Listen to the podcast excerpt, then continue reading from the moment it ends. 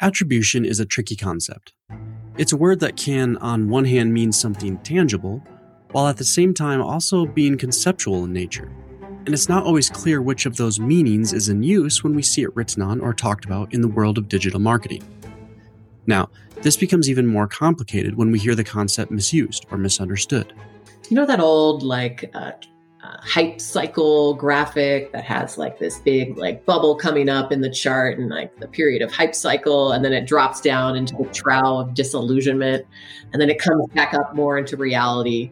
Um, I would say attribution has gone through that. If you have a twelve-month marketing cycle from, like, first touch to when they actually become, like, sales qualified, and you're just looking at last click attribution in ad channel, and like, well, why isn't Google just instantly giving me leads? Well, you're not thinking about the fact that, like, it's a twelve-month buyer cycle. On November sixth, twenty nineteen, Jesse Frederick and Maurits Martin wrote an article for The Correspondent entitled, "The New Dot-Com Bubble is Here. It's Called Online Advertising." Geez, well, in case you're confused by the article headline, the authors aren't real big fans of online advertising.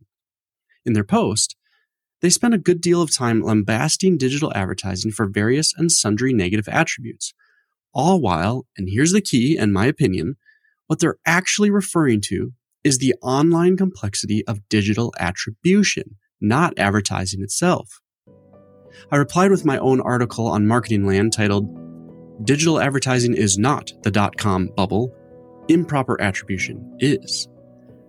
Okay, I've never been one for short titles, and this one didn't break that trend. Go check it out if you want to read my full argument.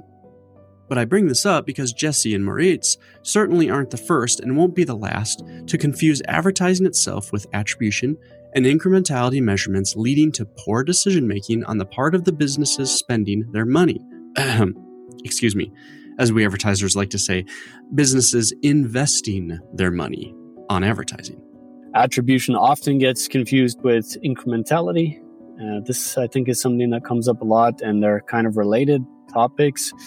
But, you know, incrementality is is more the question, would a given outcome have occurred without marketing pressure or advertising pressure, for example? And attribution is more about understanding the value of, of these touch points and how the picture all came together. That's Mike Ryan, Head of Retail Insights at S M E C, or S M E C if you prefer. We'll be hearing from him again over the next couple of episodes as we discuss attribution. Back to the article in question. If anything, this proves the need for further conversation and understanding on attribution. All of us, from the most seasoned marketing professionals to the interns fresh out of college, need to better understand attribution. Attribution is confusing, disagreed upon, misunderstood, undervalued, overappreciated, all while being, in my opinion, one of the most crucial digital marketing concepts for us to better understand in twenty twenty-two and beyond. We gotta figure this out. Welcome to the ZatoWorks P P C Ponderings Podcast, where we discuss the philosophy of P P C and ponder everything related to digital marketing. Our hope is that through these conversations with professionals in the digital marketing space, we can gain a better understanding of what is happening in the digital landscape and better prepare all of us for the future. The concept of attribution has been around for years. Many marketers probably assume they have a rather complex view of attribution, but I think it's important to get back to the basics before we discuss the more advanced how-tos. Attribution is such an important, weighty topic that we decided to break it up into two podcast episodes with four guests being interviewed across those two. And I think it's one thing that's really attractive about uh, digital marketing in particular is that there's kind of a, it's, it's unleashed um, sort of a, a world of data here to work with, um, where if you think about traditional media in the past, um, it was a bit more haphazard the way you could connect that back. Uh, there are ways of doing that too. But um, with digital marketing, it's it's just a great way to help uh, connect the value of, of marketing back to the business, and also to help understand what's working, what's not working, and where you can improve. And um, it ends up being a really important uh, tool to understand what's going on in your marketing.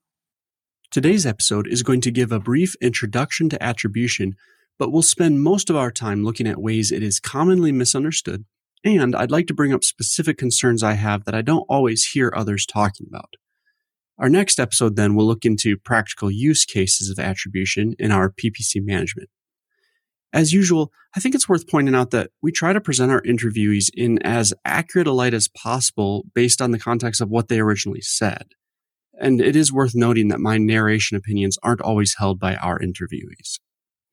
There's going to be a lot to think about here, but let's start at the very beginning. A very good place to start. What is attribution? My name is Heather Aeder. I am the V P of Analytics at Seer Interactive, a digital marketing agency. So for me, the way I define attribution is attribution is kind of the study of uh, understanding how multiple marketing touch points on the way to a conversion impact return on ad spend. My name is Nechama Teigman, and I work at AdVenture Media Group, a digital marketing agency in New York. And if the name AdVenture Media rings a bell with you, that's because it's the home of Patrick Gilbert, who wrote the latest and greatest P P C book, Join or Die, as well as Isaac Rudansky, the king of Udemy P P C courses. I would define attribution as a process by which you assign value to different touch points that led to conversion. As I interviewed Nechama, the thing that stood out to me immediately was, well, how much smarter she was than me. Plus, her name is way cooler too. When I think of attribution, I like thinking of it not just in terms of, you know, P P C, but it really applies to everything in life, right? So someone has a partnership and like they have to divide divide it up. Like, how do we divide that up? And that's why, like, if you like, you're getting too practical right now, but if you look at like the models behind the attribution, like some of the biggest ones are taken from game theory, which is also like, it's just like, how do we, how do we like just act within life, and how do we assign these values in a fair way? Okay, so back in the fifties, the grandpappy of attribution, the marketing mix model, was already being utilized and required a whole lot of consumer point of sale data, internal company data, and a bit of guesswork in order to determine the impact of various marketing activities on sales. What was the purpose of the marketing mix model?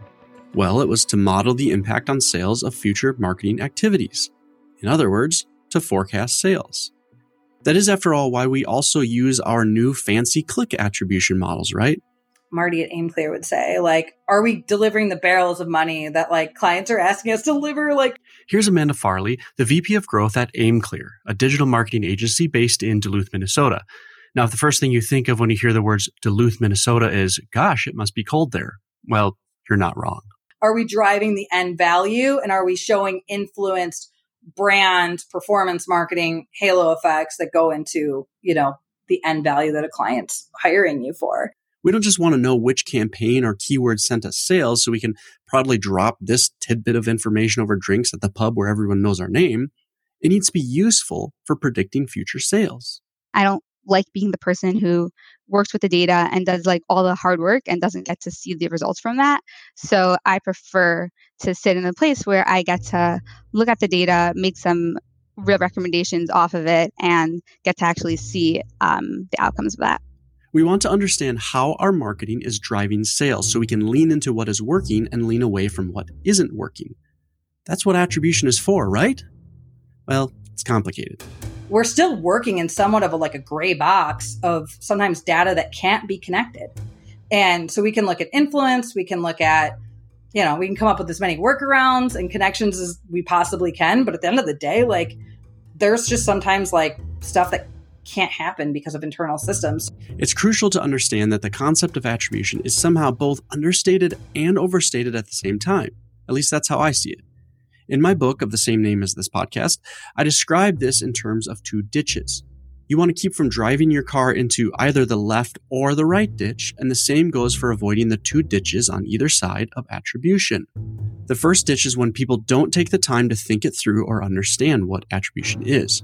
But anytime you're looking at data, um, specifically marketing data, but really any data, it's that it has to make sense. Sometimes you, that, that doesn't mean it has to validate your theory, because sometimes our theories are just straight out wrong, but it has to make sense. So if it's not making any sense, it doesn't mean that the attribution model is wrong. It doesn't mean that you're wrong. What it means is that you have to do a deeper dive. you don't want to ignore it, because doing so can lead you into the trap of thinking whatever simplistic view you are seeing in Google Analytics is the whole truth and nothing but the truth, so help you God. Historically, this has meant accepting last-click attribution as the source of truth, which can cause the unaware to invest money into primarily the last channel to send sales, and therefore they risk strangling the funnel. Uh, last touch, which... you know, we like to talk about a lot, I think, in P P C, because Google for a long time got all of the credit because that was default on everything, was that they were the last one, they were the deal closer, so they got all the credit. Strangling the funnel is a marketer's rather grotesque description of describing when a business stops advertising in those initial places their consumers hang out, thinking those customers aren't valuable since they don't see evidence of purchasing in a last-click model. I'm definitely anti-last click and first click. Like I, I don't have a problem like being strong on either of those two, because you by default you're discounting other ones. Like, if your customers are all typing your brand into Google and then buying, is the answer really to stop advertising everywhere else and shift all of your ad dollars into brand searches? Well, eventually your brand searches are going to dry up. You strangled the funnel. Those people had to learn of your brand somewhere in order to type it into the search bar. Thus, you successfully marketed to them previously down the line or up the funnel. You just didn't see that in a last-click model. But that's okay, because it's an ecosystem. A problem with misunderstanding last-click attribution is to forget about that ecosystem. So it can strangle these really important branding measures over time, or awareness measures that were actually instrumental, and you didn't even know about it if you're just looking at last-click. The second ditch of attribution, you know, the one on the other side of the road, is that people can attribute more power to attribution than attribution actually deserves. When we talk about the machine learning models, they're really just doing things that we can do if we had, if we wanted to. Um, we can sit there and we can do the math manually, and we can calculate the probability of each thing based off of the data that we have access to, as long as, as long as, as a business, you're collecting this data, but it is accessible. So it's data of touch points that people go through getting up to conversion. Listen, everyone wants the silver bullet for their business. We all want to be able to predict the future, and that leaves us vulnerable for someone to come along with fancy words like probabilistic or algorithmic attribution. The reality is, like, A I, machine learning, those are predictive statistical models. Attribution is using past data to comment on current situation. It is not predictive. So, so attribution doesn't really use A I and machine learning um, from a mathy, nerdy sort of standpoint. It's it's more like analyzing what happened in the past to tell me what's happening right now, like to, to make decisions right now. So they're actually not related from my point of view. In those more advanced models that we'll get into next week, the platform like Google is taking all of its machine learning and building a model around how it believes attribution should be best doled out, using probably millions at times more data points than we can see in a more simplistic model. I mean, wow, how could that not work out in your favor, right? You have to look at all the different models to decide what works for you on that side of things.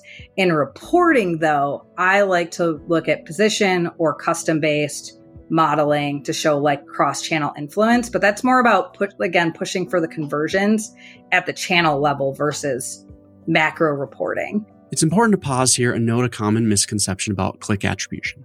Attribution never creates sales or revenue for your business. Okay, let me say that again, because it's important to understand, and you might have missed it. Attribution never creates sales or revenue for your business. Changing an attribution model in your Google Ads account doesn't actually create new sales. It simply doles out the credit for those sales to the various marketing campaigns or keywords or channels in a different way. I don't rec- ever recommend just looking at one model.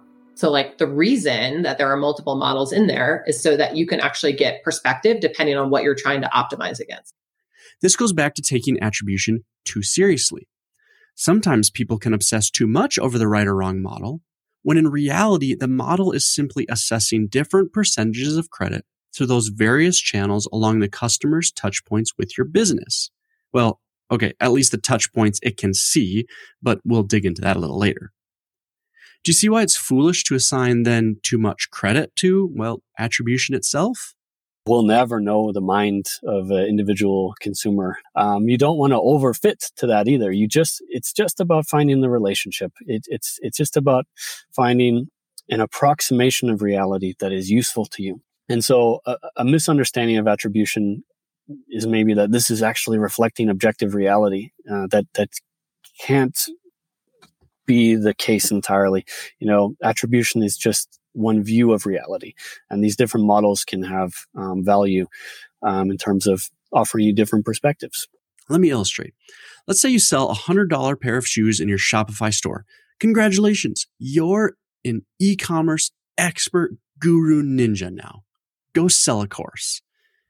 Yeah, sarcasm aside, I'm kind of a hypocrite, I guess, because I actually do have a course. But regardless, what source or sources should get the credit for your one hundred dollars sale? Well, your selected attribution model decides to give forty dollars to Facebook, the first touch point. Then uh, another four dollars to each of the five Google Ads clicks in the middle of the buyer journey. And then finally, another forty dollars to the Google organic brand search that led to the sale at the end. If my math is correct, that's one hundred dollars. It's all doled out.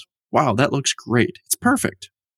When you oversimplify it, it's just asking incrementally, what's the incremental Um, value of each additional touch point. So if I'm comparing someone who comes in from, for example, like a Google paid touch point, and then you go on to Google organic, and then you have a Facebook touch point, right? And that's your that's your journey. And then you have another journey that's a Google paid, and then a Google organic, and then a Facebook, and then an email. What was the probability what was of conversion within the first sequence versus within the second sequence, and whatever additional probability you have in the second sequence, that's the value of email. So that's done at the larger scale, but it's also done for each and every campaign or each and every keyword. You study that, and then you rush off to change budgets around based on that sale. Facebook and Google Organic are the most profitable. Woohoo! Okay. Well, hold up. Why forty dollars and not thirty dollars or forty-five dollars in that scenario? Well, okay, because that's not the way the particular model works. Whoa, why are Facebook and Google more profitable? Well, because that's how the particular model works. I also think it's important to note that, like, this isn't necessarily a perfect math. It's more of just a way to look at the data to make smarter marketing and ad channel decisions. Hmm, so it's complicated. Okay, well, this sounds like a job for machine learning. What if we build a model that estimates value per visit based on just, you know, a whole ton of data that we have? That should work, right? There can be uh, a tendency for Google or anyone, Facebook, whomever, to bias their own touch points because it's financially attractive for them to do that, because it helps prove their value to advertisers. Um, you might find that you have conversions that are getting claimed by multiple, uh, multiple channels, and is where it becomes really challenging to take a bigger picture across your channels and harmonize that and try to understand how they're all supporting each other, how they're team players. Well, an algorithmic model can get closer to the truth in theory because it would have a lot of data to track user behavior with and therefore assign value based on its modeling. But it's still modeling. It's still probabilistic. It's still estimated. The the other way it can help, and and where we can use statistics to predict missing information, is this statistical concept of imputation, which has been around for a long time. And imputation uses um, kind of past information to past data trends to predict what's next when there is missing data. And they u- look at kind of a sample data versus a population. And that's something that Google is really good at doing, is collecting sample data. And then they know the universe size, so they can predict up to the population. And that technique, that statistical technique, has been around for a really long time. Would I again call it A I, machine learning? Probably not. Um, but that might just be because I'm old um, and like, don't, you know, I'm, I'm, I'm like traditionally trained statistician. I, I don't call myself a data scientist, you know? And so I, I think for me, I still think this like data science-y world is, is a very like flashy terminology, A I, machine learning. It's all like wrapped up into this, uh, you know, cool thing. But in, re- in reality, it's all just, just statistics, but there are many kind of mm, statistics is a very broad field, and different techniques can be, are used and applied in different ways. Okay, now we come to major attribution issue number two, if you're kind of counting. Not only is it still estimated, inherent biases are also difficult to avoid.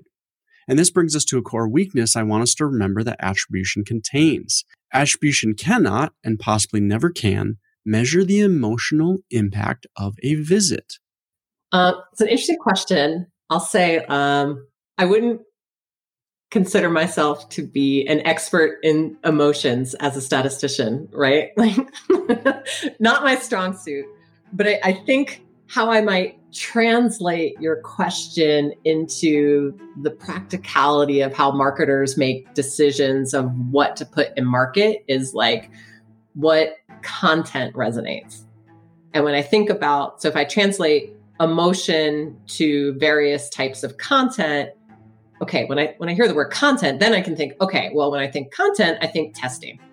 As an aside, I do admit that mood measuring wearables could perhaps measure this sort of thing someday, but my assumption is by the time those have any sort of widespread adoption, that privacy laws will prevent them from being utilized by companies anyway for ad targeting. So just an addendum there. But emotions, we as humans are emotional beings. So how does one quantify the impact a specific ad on Facebook has as we scroll by it? Not simply quantify the actual visits themselves. How does one quantify the emotional impact that that ad has? If I think about how does that play, how does content come into play with attribution, I would say there's not a lot of analyses that are done in that area today. I would say content and evaluating how content triggers a reaction in a consumer, most of that evaluation is done within the construct of A B or multivariate testing, where you're serving up different content, ideally to a similar set of users, and then measuring the incrementality. I don't think it comes up that much. It'd be interesting to do some work in that area, I think. I'm really into cycling, and there's a specific cell phone holder for my bike that I've been eyeing for about a year now, but I still haven't pulled the trigger. I have no doubt in my mind that I will. It's a fantastic looking phone holder. I just haven't. At this point, winter in Montana, I'm also not going to for at least a few months now. When I eventually do purchase it, though, probably sometime in spring when I'm excited to get back on the road again, it will undoubtedly be outside the window of their attribution model.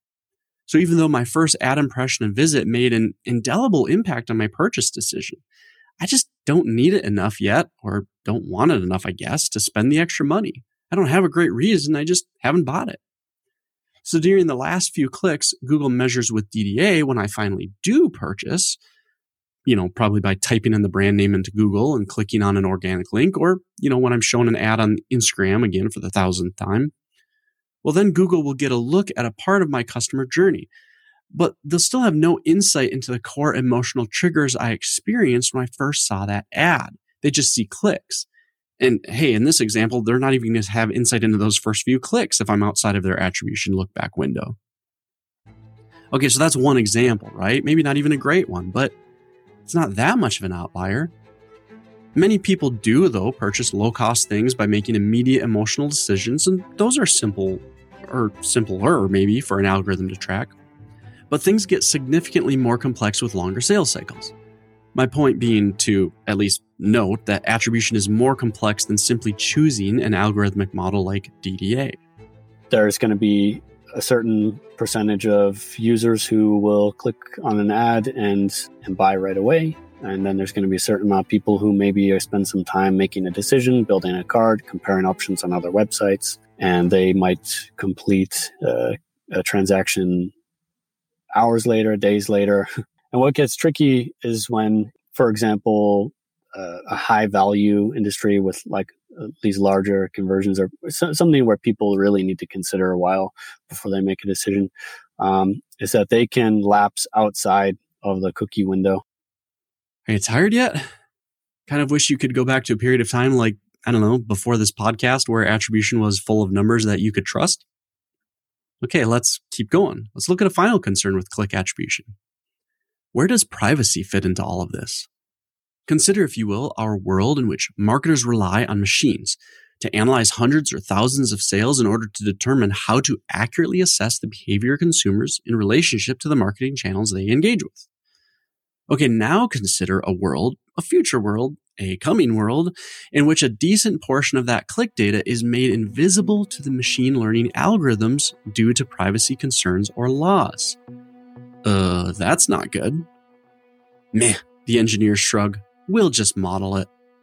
Modeling here meaning making assumptions based on the data that is present. Okay, sure, but at what point does losing a significant portion of your data begin to impact the accuracy of your models? According to Nate Woodman on Ad Exchanger, Google tries to solve this partially with its data-driven attribution model by focusing solely on Google-owned channels within that model. There can be a tendency for Google to bias um, their own touch points because they know more about them. But man, that leaves a significant portion of the user journey, you know, all those pesky non-Google properties like, I don't know, the rest of the internet, it leaves them out of the model entirely. That can't be very accurate. So this is the world we're hurtling towards, and it's an important one to keep in mind as we discuss attribution. I think part of it is going back to the marketing basics, right? So it's going to have to be streamlined offers and, you know, back in the day, it was like different, like, I don't want to say coupon codes, but, you know, it's like using different codes and different offers and different messaging where you can then attribute cleaner than you would without it. Okay, let's pause for a moment and catch our collective breaths. Or is it singular breath? Breaths? Breath? Anyways, let's pause for a moment. At this point, you're wondering if attribution has, I don't know, perhaps insulted my mother, or maybe I'm being paid by some ultra top secret society of anti-attribution Illuminati like villains who just really hate data and modeling and statistics. Attribution is a great tool that has its place in every marketer's toolbox. It's the blind acceptance of any particular model or a misreading of what attribution is capable of doing that I hope I've caused you to question in this episode. I'm not trying to get us all to hate attribution. I'm simply trying to help us realize that we can never and should never take what we're seeing in a single model, even a complex algorithmic model, as the gospel truth. So the first thing I would just say is, like, you should have an idea of what the data should be. And if it's not, then do everything you can to figure out what's going on. And if after you do like a real thorough check and you kind of look through everything, if it still shows that, then at least like have a theory at the very least of why the model could be right before kind of like leaning all into it. And the second thing is that I would look at it more directionally. Um, whereas if it's saying that, you know, a specific campaign is driving most of your conversions and, you know, is the most efficient, then like it probably is the best campaign, like if we're being honest, especially as long as we're looking at the model correctly. But that doesn't mean that the other ones are are necessarily bad, and it doesn't mean that it's, you know, ten times better than the one it's saying it's ten times better than. So I would look at it like with a grain of salt, but like still kind of putting a decent amount of trust at it because, on it, because at the end of the day, you need to trust something. Attribution is meant to be a directional guideline for forecasting. But I believe there are times a great marketer may look at what her attribution data is telling her and then set it aside because of what she knows about a specific audience and creative that hasn't, and perhaps never will be, yet been proven in the data. Perhaps the oft-quoted advertiser adage, "Don't bring your opinion to a data fight," needs to be reconsidered here. A misunderstanding of attribution is maybe that this is actually reflecting objective reality, uh, that that can't be the case entirely. You know, attribution is just, um, it's always going to be a, just one view of reality. And these different models can have um, value um, in terms of offering you different perspectives. So let's bring it home. In our next episode, we're going to discuss the practical application of attribution in the world of P P C. How should we be thinking about the specific attribution models we have access to in Google Ads? How can we best manage our accounts with these things in mind that we've discussed in this first episode? Are there dangers in changing the attribution model in our accounts? Or is there even a wrong attribution model to use? So I would just say, like, knowing your attribution models and knowing what's going on is important to be able to decide how much credit to put in the data at the end of the day. We'll dig into these questions and more next time. But for now, I hope I've convinced you that click attribution, like anything else, has its pitfalls to avoid. Don't let your attribution model stifle creativity in your marketing department. Great marketers across the centuries have created memorable and astounding campaigns simply because they had a vision, a sound strategy, and someone with the guts to approve their idea without any click data to back it up. Use data as a wise counselor, guiding you in your ultimate decision. But don't treat a specific attribution model as your Lord and Savior. I'm Kirk Williams, and may the auctions be ever in your favor. All the money that e'er I spent, I spent it in good company. And all the heart. This podcast was recorded in the ZatoWorks Publishing Studio in Billings, Montana. ZatoWorks Publishing is a subsidiary of Zato, a paid search agency focused on e-commerce brands owned by Kirk Williams. We look forward to seeing you again next time.